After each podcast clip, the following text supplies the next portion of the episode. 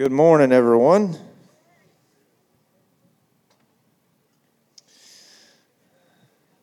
It's one of those uh, beautiful mistakes when you make way too much bacon when you're not supposed to.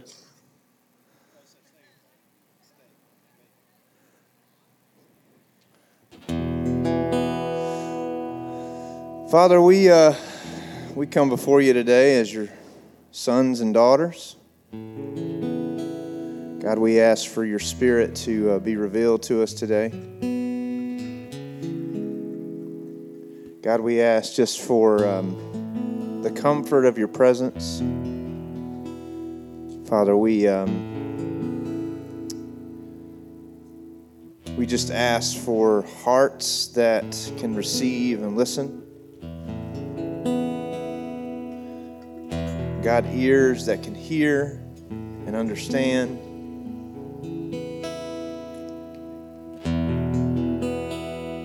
God, we just um, we just ask today, Lord, just for a settledness, a slowness of heart. Slow us down, settle us down, lead us by cool, still waters. Make us lie down in green pastures today.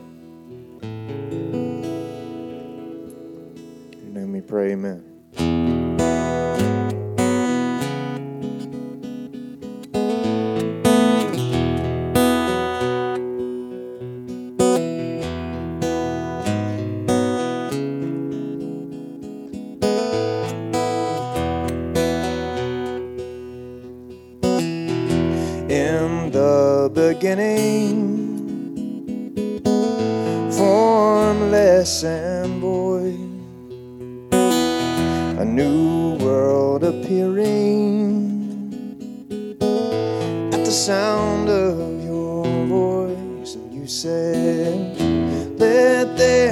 Light over land and sea and sky.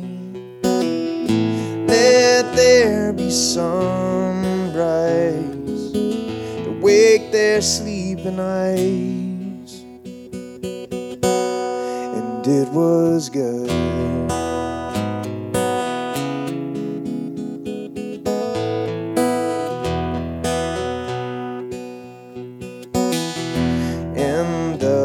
Beginning, stars ignite in flames, scattered in the darkness as moon takes center stage. And you said, Let there be night, let there be campfires. Let there be love songs sung by candlelight,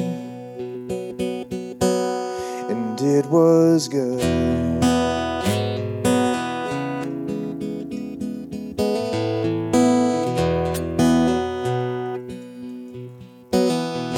In the beginning, there was he and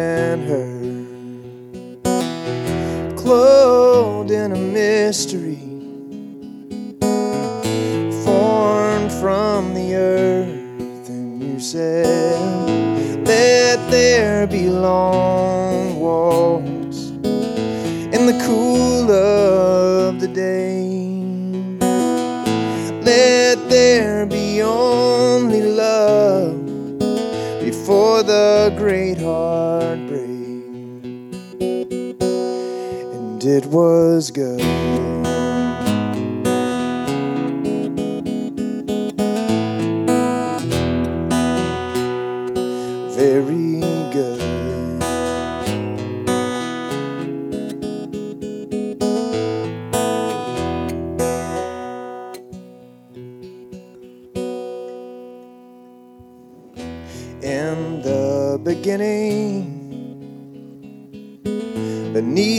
Those flaming swords sits that little garden at the dawn of the earth.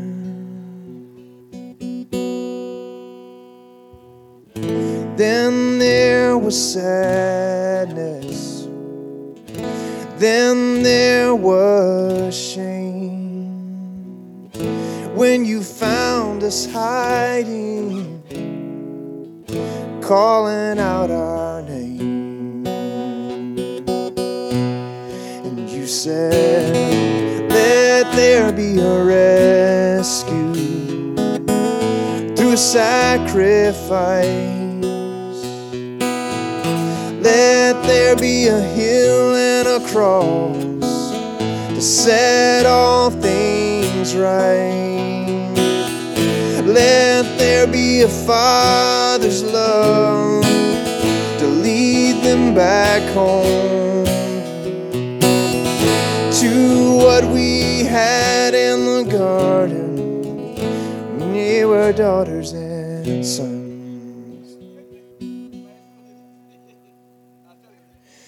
and it was good.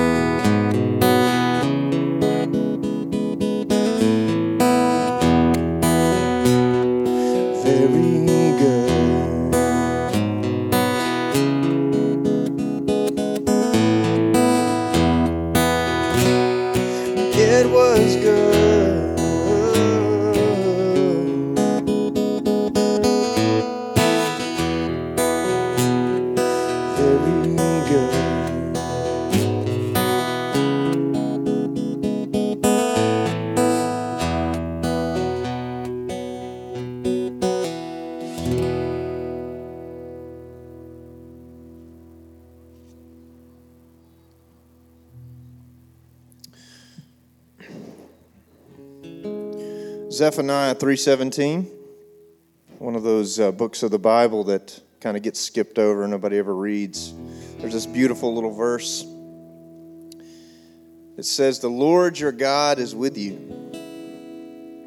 And it's, he takes great delight in you. And he rejoices over you with singing. Um, for a lot of us, unfortunately, we don't see God that way. We don't see God as a as one that would sing, especially over us. The idea of God singing is, is pretty foreign, I think, to a lot of us. Um, but I think the work of the gospel, the obvious work of the gospel, is causing us to see in our hearts the true nature of the Father. A Father that loves and that cares and actually delights in us as His sons and daughters. Um, and that's gotten lost for a lot of us. It's gotten buried beneath the condemnation and the shame. This delight of God is, is uh, kind of a foreign deal. The true work of transformation, of restoration, which is what the gospel does, is not seeing how bad we are and feeling guilty enough to change. It's seeing how much we are loved and we are cared for and we are delighted in by the heart of God. That is the true work of the gospel. Because that's the only thing that will change the human heart. The absolute, unconditional, powerful love of Jesus, seen all out through creation, come into its fullness in the person of Jesus. So today you can rest the reality that God's not waiting for you to see just how evil you are in hopes that you'll change. God is waiting for you and for your heart to see how good He is towards you and how much delight He has in you as His son and His daughter. So let's take hope in that today that God loves and cares for us. And he pursues us, He's never stopped pursuing us.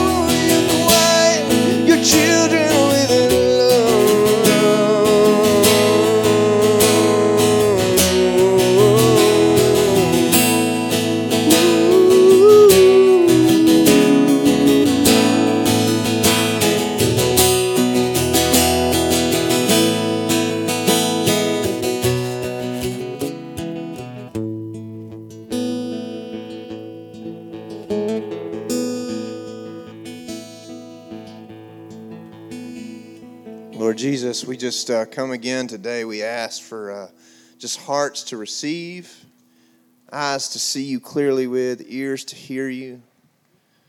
God, would you just settle us down right now, God, as we get into your word? In your name we pray. Amen.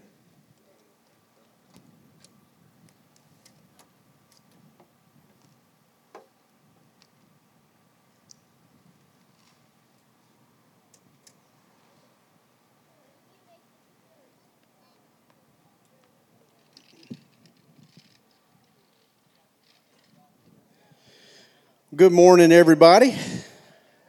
Hope everybody is doing well this morning. Well, let's get to it. Uh, last week, uh, our good friend John Littleford, he was here and did an awesome job as always. He taught from the book of Genesis. Who was here last week? I wasn't, so I was playing hooky last week, but uh, I got to catch up online. Brantley, thank you for having those on there where we can do that. But yeah, John did an awesome job. I thought it was funny. He taught uh, from Genesis on a character named Joseph. He did a great job telling you the story of Joseph. You were with, I don't know that he knew it, but the week before we were in our Hebrew study and we got to the part where it was talking about Joseph. If you remember uh, him telling off just based off a promise that there was going to be deliverance, he said to the people of Israel, he said, I want you, you're going to be delivered. Do you remember that? He said, God is going to visit, God will deliver you. And by the way, I want you to take my bones with you. Anybody remember that where we were in Hebrews? Okay. I think one person, two people, three. All right, now we now we're cooking. All right, so we were talking about Joseph. He does a good job of telling us that story. Uh, but I want us to get back to the idea of the Hebrews 11 and talking about faith. So, again, remembering we had just finished with Joseph that God will deliver, and he made the people swear, he says, You will carry up my bones from here. And so, uh, great message uh, from John following that up. So, today we're going to be back in Hebrews 11. If you've not been with us, it is this story of faith, this hall of faith, it's been called. And what it does is it points out all of these Old Testament believers and shows this example in their life of where they had faith. Now, here's what I want to remind you before we get into it. All of the people we're talking about, we somehow at times, especially in a passage like this where they're kind of made into an example, okay? We put them on this pedestal because they were mentioned in the Bible as something that uh, different than us, right? And that's not the case. They were average, normal people. In fact, if you take and read the story of their lives, most of them uh, are going to have a checkered past, right? There's going to be something in their story that we could look at and say, well, there's good things that we could follow of their example, but don't do that, right? Like today, we're going to look at the birth of Moses. Moses led this amazing life and was used by God in so many ways, yet he also murdered somebody, right? So we're going to take out the bad and follow the good. That was what Jesus was for, right? He was the perfect one. Every person needs a relationship with Jesus. And that's what faith is about this complete trust and confidence in someone or something. That's someone for us, of course, uh, being Jesus, uh, Jesus Christ. And so uh, we're back in Hebrews 11 today. And again, we're talking about faith. And this uh, morning will be the birth of Moses that we look at. So Hebrews 11 23 starts out and says this by faith. There's that word again, right? All in Hebrews 11 by faith. Again, I want to remind you, it is impossible, impossible, say that with me, impossible. Impossible to please God without faith. That's what the word says, not my word. It is impossible to please God. And I'll even add something from other passages. It is impossible to have a relationship with God without faith. That's how we enter. It's nothing that you do, it's not being good enough, it's not being not bad enough. It's not tipping the scales. It's not praying the right prayer. It's not reading your Bible every day. It's not church membership. It's not that my, my grandmother was a, a firm believer. It is your personal faith that you have to own. Everybody is accountable for your own salvation in Christ. It's faith in Him. It's the only way. You could be the best person I know by the world standards. Die without Christ, you're going to be apart from Him for eternity. There's no do over, right? It's faith. Again, faith. Complete trust and confidence in Him. I pray that you have put your faith in Christ. Before I read this passage, can I speak to the person out here that maybe says, faith is foolish?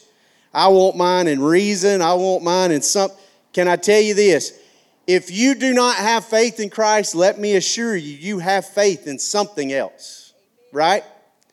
You may not look at it that way. You may say, well, it's my intellect. It is my ability to read a book and to think about evolution and think about all these, you know, big concepts and all this. Okay, if that's your stance and you believe in that, were you there when that happened? Of course not. You weren't there in the beginning. You got faith from a science book that that happened. You may have faith in science. Uh, uh, you may have a, uh, a, a former relative that says that, you know, we're reincarnated or something. Do you know that for sure? If that's your belief? No, you're putting faith in that, right? You, you understand everyone has faith in something. I choose to put my faith in Jesus Christ that He is the Creator and He is who He says He is. And I, I pray that you do the same. So, why not today consider putting your faith and trust in Jesus Christ alone? I promise you, His way is better than yours. I've tried it both, both ways, mine and His, and His always uh, wins. Hebrews 11 23. By faith, Moses, when he was born, was hidden for three months by his parents because they saw the child was beautiful and they were not afraid of the king's edict. Will you pray with me? Father, we thank you for your word. We'll get into it more here in just a second, but we just pray your blessing over this. If someone has to leave at this moment, I pray that at the very least, and it's not a, a least thing, but I pray at, at the very least today that they have heard that they are loved, that they are welcome, they are wanted, and that faith in you, Jesus, is necessary for salvation. It's uh, honestly, uh, in my life, it's necessary for day to day, moment to moment. My faith is necessary. Uh, I need you, Jesus. This uh, people that is gathered needs you, and so we pray your blessings over every person. If someone here doesn't know you, that today would be the day of salvation, and today would also be the day that our intimacy with you, those that know you, that it grows uh, leaps and bounds. We pray that over this crowd. We pray it in Jesus' name. Amen. All right, so we see the faith of, in the birth of Moses. Uh, I want to go on and point out that while Moses is mentioned, this is much more a story today of the faith of his parents, and we'll see how that plays out. But as we've done, we've looked at the New Testament, and I want us to go back to the Old Testament passage. Oh, somebody grab my picture for me before that flies off. That one's a special memory to me. Got to keep that in there. This wind is tough. Man, Dan, thank you very much. I appreciate that. Anybody want to see what picture it is? It's an old Western picture. Uh, it's a painting. You remember these old like Remington paintings? Anybody know this? And I tell you why I like this picture. This is completely off subject, except it, you got to have faith in Jesus. So I'm going to piggyback with that. Uh, it's called My Bunkie. That's a silly name, but his bunkmate. If you look at it, there's a, a man that is injured, and the cavalry is coming in. It's three horses. I kind of like to picture that. You know, the preacher in me is the Father, Son, and Holy Spirit. We all like to be the hero, right? We all like to ride in and save the day. You know, in the grand scheme of things, in Jesus' economy, everybody needs saving, right? We've all been beat up, banged up by life. That's a good imagery to me. So that was free. You don't owe me for that. That's just an extra little thing. Thank you for the wind blowing that away that I could share that with you this morning. All right. Uh, so going to uh, Exodus, talking about Moses now that we've talked about uh, Old West paintings. Didn't plan to do that. All right, Exodus chapter 2, starting at verse 1 through 8. Exodus 2 says, Now a man from the house of Levi went and took his wife, a Levite woman. The woman conceived and bore a son. And when she saw that he was a fine child, she hid him three months. Can I have a full transparent moment? There's other passage that says that she saw that he was beautiful, so she saved him. I'm glad that Moses wasn't an ugly child. I mean, what does she do if he's ugly? I don't know. That's just the way my mind thinks. But it says she was beautiful. He was beautiful, so she hid him for three months. I, I'm, I'm glad that that's in there. It says, When she could hide him no longer, she took him uh, uh, from a basket made of bulrushes and dabbed it with pitch. She put the child in it and placed it among the reeds by the riverbank.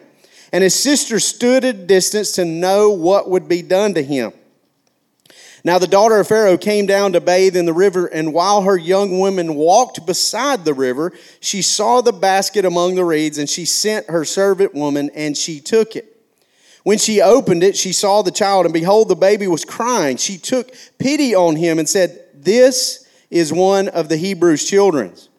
Then his sister said to Pharaoh's daughter, Shall I go and call you a nurse from the Hebrew women to nurse the child for you? And Pharaoh's daughter said to her, Go. So the girl went and called the child's mother. A lot of stuff that happens here, but we're going to see and talk about the faith that these parents had in something higher than what man could offer as fear or any kind of thing like that. So I want to I want to get into this though. If you don't know the rest of the story, and I'm going to assume that some here maybe have never heard this before, just reading this passage, it sounds kind of weird that a mom would have a child and say, "You know what? I'm going to hide this baby for three months. Then I'm going to build a basket and I'm going to place him in the Nile River and float him on down. And hey, best of luck to you, right?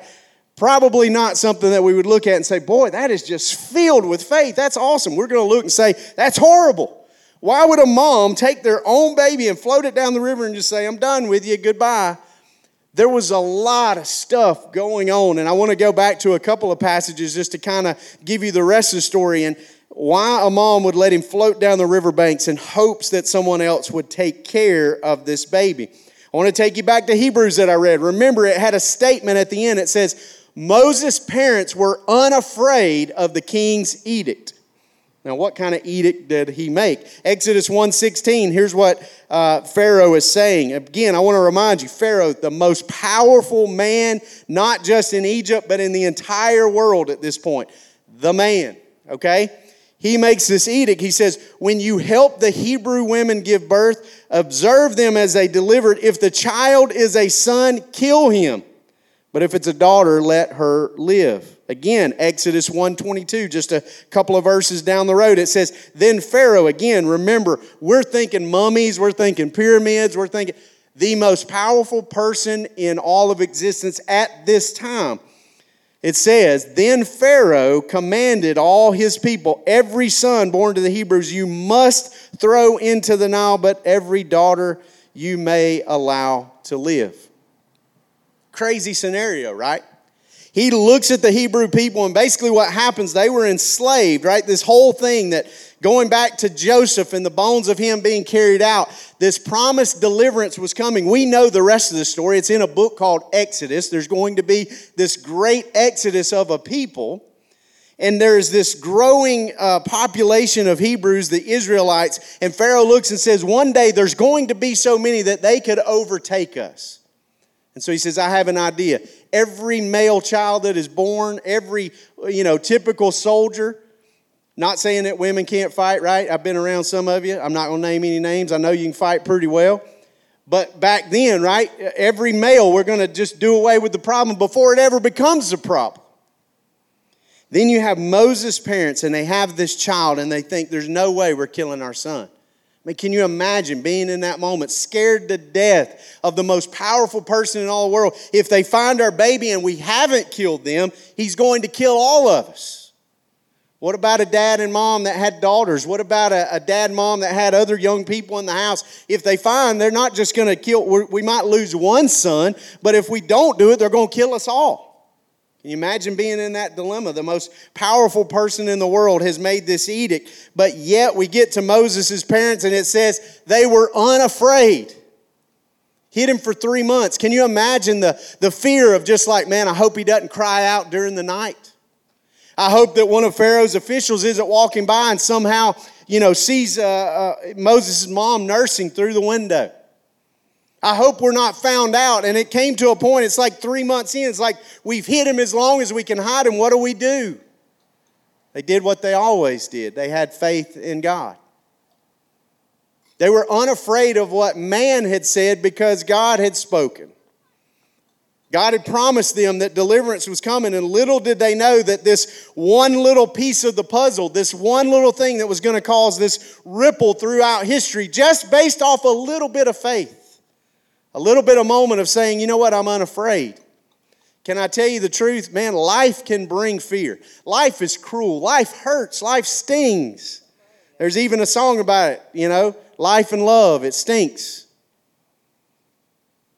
Love hurts. Life hurts. And we can get fearful, but yet somehow these people were able to look at the most powerful man in the world and said, This is what you got to do. And defiantly, because they knew it was wrong, they said, You know what? We're unafraid. We're going to have faith. Because they believed, unfortunately, unlike some of us, took God at His word that His name is above all names. Any Pharaoh, any king, any president, any person, any situation, any disease by the way, can I tell you this little nugget right here? If maybe this is something you need to hear this morning. I preach it to myself all the time. I used to be so short sighted when I would get to the passage where it said, Jesus, the name above all names. You know what I used to think that meant? I used to think it meant like any president, any king, any person that could be named. Can I tell you it's so much bigger than that? Anything that can be named cancer, hurt, anger stress, anxiety, sickness. Jesus' name is above those names. Anybody with me on that this morning? Anything that can be named, his name is greater than any name. Amen? That's where our faith lies. That's where you can face a situation. You say, I am so scared, but I'm unafraid because He's with me. I have faith, complete trust. By the way, just the definition alone, complete trust that knowing when all hell breaks loose and everything is just falling down around you. I, I think to the psalmist, even though the mountains crumble, I'll not be afraid because he's with me. That complete trust and confidence. So, three months, Moses' parents were unafraid of the most powerful person in the world. And I tell you why is because of faith in the Most High. That's it. That was all they had. They said, you know what? God's promised deliverance from Egypt. God's promised deliverance to a promised land. I don't know what part this baby plays in it, but God's led us to this point. We will not kill our baby. We are going to have faith and we are going to be unafraid. We will not be moved because of our faith in God. And then, how about the rest of the story? We read in Exodus 2 there that Moses' mom placed Moses in a basket, sends him down the Nile River, and it says that they watched at a distance to see what happened. Anybody want to think it's coincidence that Pharaoh's daughter's out to take a bath that morning? I'm going to say that God had that figured out. Amen. And so his providence and protection has Moses float down to just not a coincidental spot, but to the Pharaoh's spot. And then, how about even this? The moment of just that, then it says, the servant girl says, Shall I go fetch a Hebrew woman to nurse? Who did he get? Who did she get? Moses' mom. So not only did she not lose her baby, she got to nurse him and see that, hey, he's going to grow up in Pharaoh's house, probably going to have a pretty decent, okay lifestyle, right? Now, here's where I want to take you, though. That's great. It's a wonderful story, but the rest of their story, this small act of faith and following God, is just the first ripple. You see, it offered immediate salvation for Moses. Uh, immediate. I mean, that was fixed right in the beginning because Moses was supposed to be thrown in the river, but instead of tossed in the river, he was placed gently in a basket to ride down to where he was supposed to be. So, ultimate salvation, but listen, that's great. If it ended there, that's perfect. That's a wonderful story, but there's more to the story. One single small act of faith started a ripple that went for generations. Because Moses was saved, because there was this moment that they were unafraid, because of their faith in God, this young baby that was in a basket grew up to be a man that led an entire people to go to the most powerful man in the world and says, My God is bigger than you. And he says, Let his people go. One small act of faith. Now, here's what I'm going to tell you God is uh, kind of cool like this. He doesn't need me and you. I'm fully convinced that if they would have missed the boat and tossed Moses in, that there would have been someone else that God used to lead the Exodus. But that's not what he had in mind. That wasn't the plan. God foreknew what was going to happen. He knew that this moment was going to be in time. He knew Moses was going to be that person leading his parents to place him in a basket offer immediate salvation, but the ripple effect would go, by the way, even into this parking lot off of one small act of faith. Everybody, look this way for me. I'm going to take it from Moses and take it to you. Take it to me. What in the world does that have to do with us? Well, I'm going to challenge you with this. You got faith in something. How about maybe for the first time in your life, putting complete trust and faith and confidence in Him? Have you tried it your way? How's that working out? Try His way. Just see what He can do with it.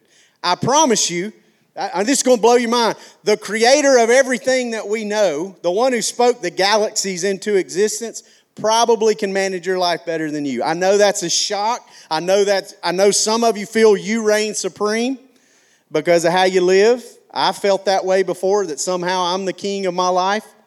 Man, it works so much better when I yield to him. By the way, he don't need your permission to do that, but it sure works better when you give it. I've tried it. I've been stubborn. He will humble you. Why not try it on your own? I know this. I know Scripture teaches that at the name of Jesus, every knee will bow. You can say right now, I won't, but you will. One day you will. It may be too late, but you will bow and confess. But at that point, it may be too late. If you wait to that moment, it will be. Why not bow now? Why not confess Him as Lord now? I mean, I'm telling you, it'll work better than the way you've been trying if you're going on your own. But this ripple effect goes throughout. And so here's what I say if that one small act of faith changed the course of history for generations, I got good news for you. I want everybody to look this way. Your small act of faith today, your small act of faith today, my small act of faith today could ripple throughout all of eternity. It could. The rest of the story's not written. I don't know what happens. I don't know what happens from the faith of just this little group and how it ripples out. There was a group walking by just a second ago. I don't know what they heard. I don't know what they saw. The Holy Spirit can do amazing things. Amen. Go back to Acts, the day of Pentecost. People standing around can't even understand each other. They're talking, and I mean, they're speaking different languages, different tongues, and all this stuff. Then all of a sudden, the Holy Spirit takes control, and it says, Wait a minute, how did he learn my language? I can't explain that except that God was on the move. What did those folks hear? Brantley, three weeks ago, a guy pulled up because Brantley and him was talking about each other's Jeep. Do you know he pulled up here with his doors off and the roof off and listened to every single word of everything that happened and then pulled off and left? What did he hear? I don't know.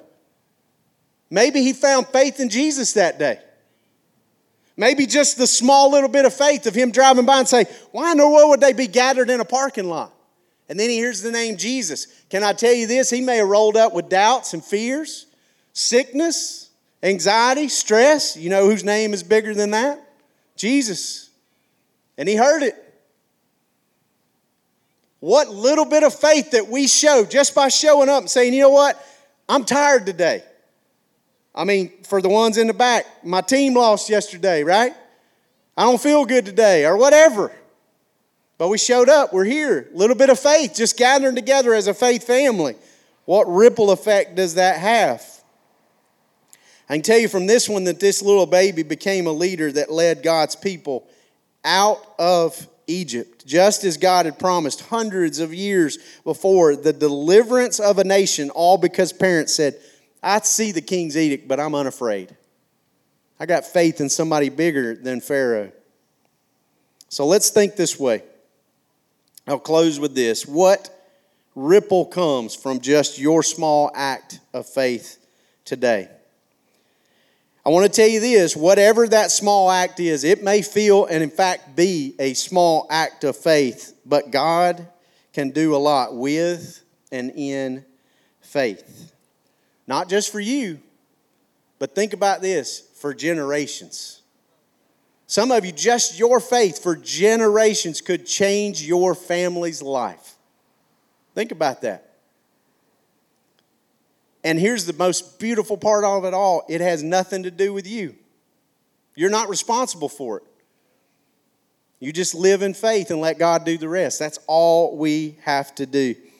So let's pray with that. Let's pray God's blessing over that. Let's pray that if there's someone here that doesn't know him, that today they find that faith. And if we do know him, that we allow that faith to grow and just ask him to take that ripple effect and do amazing things with it. So let's do this daily. Let's walk. Just walk in faith.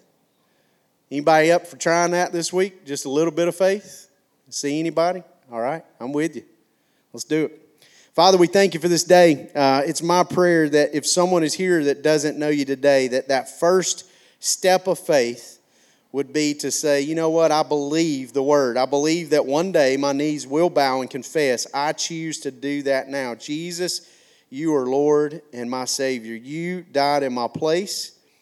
Thank you for forgiveness. Forgive me of my sins. Thank you for that forgiveness. I believe.